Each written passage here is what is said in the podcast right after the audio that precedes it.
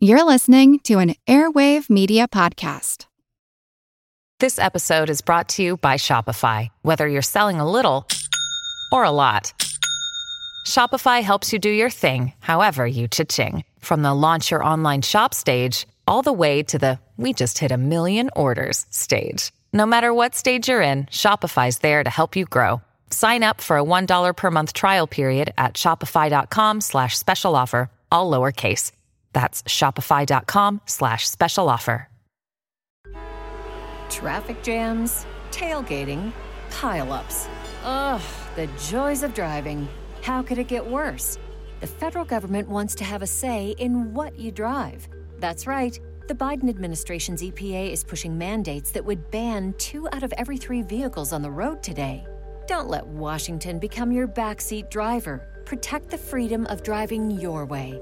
Visit EnergyCitizens.org. Paid for by the American Petroleum Institute.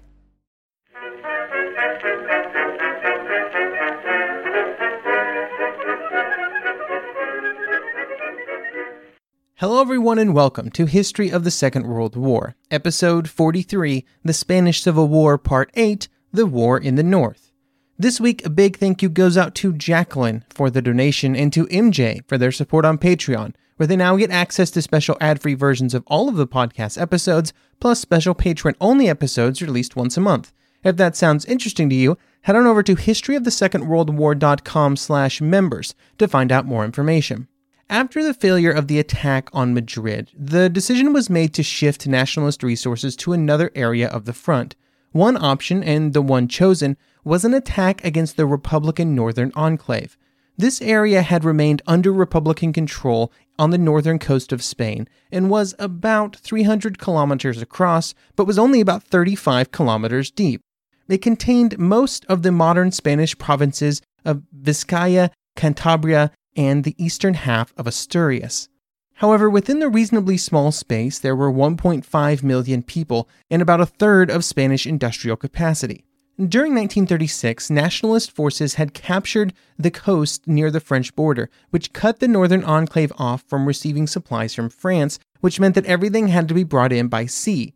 General Mola had always been in favor of targeting the enclave, and after the events of early 1937, and particularly the failures of the various offensives aimed at isolating Madrid, Mola presented the plan for the attack in the north to Franco. This presentation was made on March 20th, but Franco did not immediately improve. There were many things to consider, even those outside of strict military objectives. Mola was still seen as a possible political rival, and putting another campaign under his command, and one that would probably be successful, would boost his prestige. However, Franco was eventually convinced to shift resources north by Juan Vigón, a staff officer who would be the chief of staff for what would become known as the War in the North. The eventual success of the attacks in the north would eventually make Vigón promoted to general and would be one of the most important nationalist officers of the Civil War. Within the Northern Enclave, which was largely isolated from the rest of the Republic, there were three different provincial governments and three different armies. Furthest east and the first to be targeted by the nationalist attack was the Basque country, which was structured as a self contained state. The Basques had long been seeking greater autonomy, and assurances of that autonomy had been one of the reasons that they continued to support the Republic. It was clear that if they wanted to see that autonomy, they needed to be able to defend themselves from a nationalist attack, which was almost certainly going to come at some point. And to try and mount an effective defense, they would raise 46 battalions of troops. This was made up of both Basque militias and then also militias created by the CNT, the UGT, the Communists, and other worker groups. The problem for the Basque leadership was not so much finding people to fight, but instead finding equipment and keeping them fed.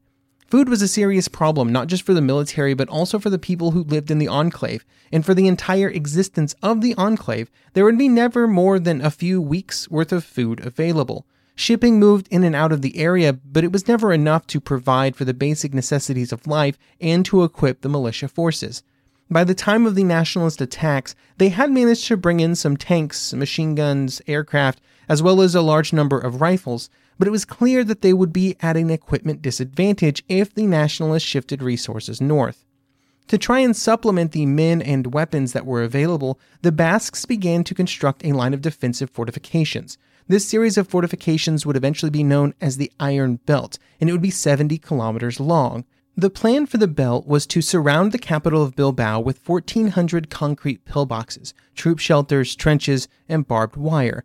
This required a huge construction effort, and at its height, over 15,000 men were working on the defenses. But even with all this manpower, the terrific length of the Iron Belt very quickly began to cause problems. To make the fortifications as long as they needed to be, they also had to be quite thin, and most of them were arranged at only a kilometer in depth. In the context of defensive fortifications at this point in history, this was simply not deep enough and put all of the defenses at risk to enemy artillery fire. Even with the terrific amount of effort put into them and the compromises made in terms of depth, the thin veneer of defenses were only about a quarter of the way complete when the nationalist attack was launched. This left terrific gaps in the defenses and made what was completed incredibly vulnerable. To add to these problems, the nationalists knew most of the details of the Iron Belt, and this emboldened Mola in his planning for its eventual destruction. When planning their attack, the Nationalists had several advantages. They had more organized troops and were experiencing none of the supply shortages of the Republicans. They also would enjoy almost complete air superiority over the Enclave, and it would become the primary area of operation for the German Condor Legion during the campaign. When it came to their ground attack, the Nationalist plans were in many ways dictated by geography. This was mountainous terrain, and it restricted the possible options in terms of attack routes, and so after choosing their first major objective of Bilbao, they were restricted to passing through some river valleys that converged on the city. There would be three attacks down these valleys, which would originate in Vergara, Villarreal, and Orduña. If you look at the map, these three paths were positioned roughly between 3 o'clock and 6 o'clock positions if a clock was centered on Bilbao. The advance from Villarreal, uh, the center of the three, was given priority, and the majority of the troops would be placed on this route. In total, the attack would be under the command of General Mola, with a northern army of over 100,000 men. At the forefront of the attacks was the Navarre Division, which was made up primarily of Carlist forces, with the Black Arrows Division of Italian troops also being present and involved. The official orders were sent out on March 29th for the attack to begin on the 31st. An ultimatum was provided to the Basque leaders before the attack began, with Mola stating that, quote, if submission is not immediate, I will raze Vizcaya to the ground. With the ultimatum rejected, the attack would begin at 9:40 a.m. on March 31st. It would begin with an extensive artillery barrage and bombing raids with the goal of isolating the forward Republican troops. This was mostly successful, and it would be difficult for additional defending troops to be brought into action before the Nationalist infantry began to push forward. A combination of determined attacks by Carlist infantry and the general feeling of helplessness against air attacks was a demoralizing combination for the defenders. By April 5th, the attack had pushed forward 15 kilometers on a front 20 kilometers wide. However, due to the terrain, they were unable to widen this salient, and the offensive began to stall. After the stall occurred on April 6th, the Nationalists announced that they would be blockading the Republican ports on the coast with their available naval assets. This announcement caused concern not just among the people within the enclave that depended on that shipping for food and supplies, but also among foreign governments. For example, in London, the British were concerned due to their public statements and guarantees of non intervention. There were Royal Navy ships in the Bay of Biscay, and there were frequent visits to Bilbao by British merchant ships. To avoid any possible issues, the military vessels were moved to the French port of Saint Jean de Luz, with all other British flagged ships told to follow suit. However, not all British merchant ships followed these orders, and on April 20th, the Seven Seas Spray, a merchant ship, would ignore them completely and sail from Luz to Bilbao. This caused a bit of embarrassment for the British government, and more importantly, broke the floodgates, and other vessels would follow the Seven Seas Spray's example. This meant that Bilbao would not be starved into submission, and some supplies would continue to be brought in by sea. However, the amount of shipping moving into the port was reduced, and what was left did little to prevent the resumption of the nationalist land offensive. In fact, on the same day that the Seven Seas spray would sort of break quarantine, April 20th, the offensive would begin again.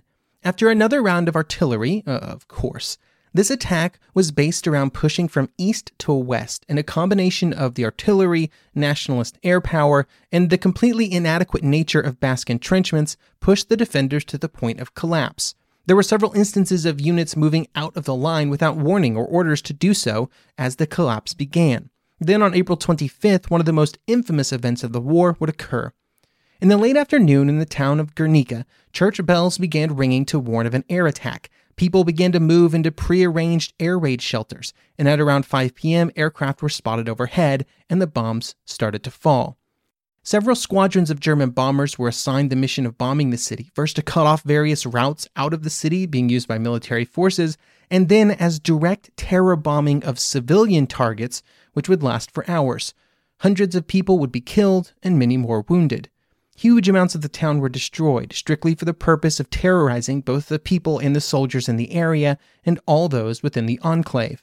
The destruction of clearly civilian targets would become one of the main talking points of the events in Spain. The indiscriminate bombing of cities would become commonplace in later years, but in 1937, this was new and unique.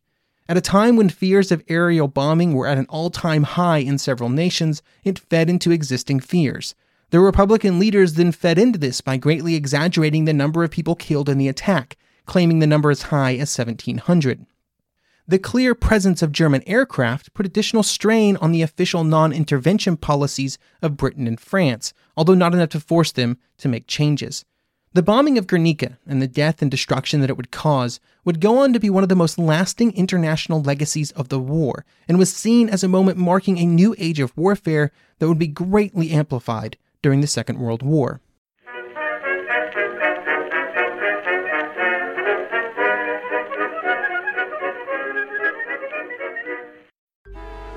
Traffic jams, tailgating, pileups. Ugh, the joys of driving. How could it get worse?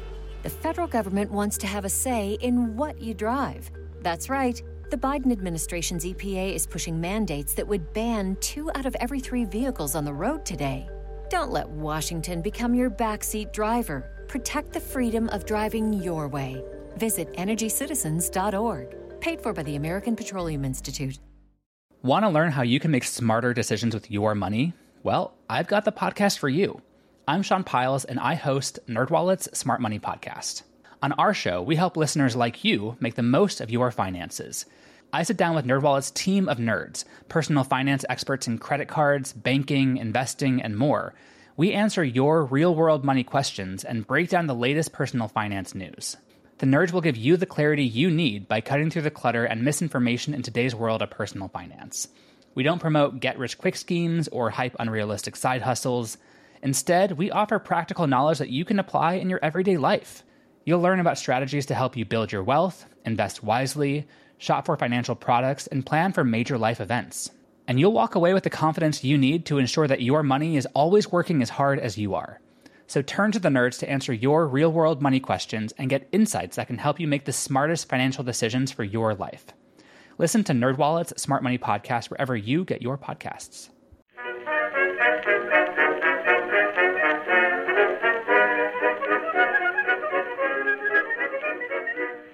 While the bombing of Guernica would be something of a beginning for a new brutal type of warfare, it would mark neither the beginning or the end of the attacks in the north, and the offensive would continue. During May, more nationalist troops would be brought north, greatly expanding the forces available, as each of the Navarrese brigades were increased in size, and several thousand more Italian troops were also added to the attack. The advance continued until May 22nd, when the troops began to reach the Iron Ring set of defenses. On June 3rd, before a new round of attacks could begin, General Mola was killed in a plane crash. Mola had been on his way to meet Franco to discuss the future course of the campaign, but his plane crashed in the Brujula Mountains near Castil de Peones, with the death of all on board. This was one of the reasons that Franco would avoid air travel for the rest of his life. Mola's position was filled by General Davila, with Colonel Vigón made his chief of staff, and this duo would stay together for the rest of the war. When looking at the defenses in front of the Nationalists, uh, Vigón would decide to target the area around Mount Gaztelumendi. In that area, the defenses were forced into a sharp angle, and they were not very well developed. Remember that even after the huge amount of effort that was put into the Iron Ring defenses, they were far from complete, and this area was a spot of serious weakness.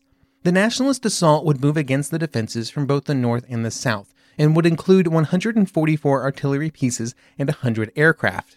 The initial plan called for the attack to begin on May 28, but weather would intervene and it would prove to be impossible to launch the attack for two weeks. In attempting to marshal a defense, the Basque forces were largely demoralized and weakened from all the retreating that had happened up to this point. They were not completely beaten, and there were some solid rearguard actions as they were forced to retreat, but they were heavily dependent on the ability of the prepared defenses around Bilbao to give them the strength to stop the advance. The constant issue that would continue to be present was the nationalist domination of the air, which the Republicans had very little answer for. This became a greater and greater problem for morale as the offensives continued and events like the bombing of Guernica would occur. There were attempts to assist the forces within the enclave. Uh, for example, Republican aircraft would be sent from eastern Spain. However, they were forced to fly around nationalist territory and over French territory if they wanted to make it to the enclave. This long distance, much of it over mountainous terrain with uncertain weather, while also trying to dodge non intervention patrols, meant that out of the 50 aircraft that were sent, only 20 would make it to Bilbao successfully and intact. There were other ways in which the Republican leaders in Valencia attempted to help the defenders in the north. Two attacks would be launched in May the Huesca offensive and the attack in the Sierra de Guadarrama. Neither of these attacks would be greatly successful or accomplish their greater goal of pulling nationalist troops away from the attacks in the north.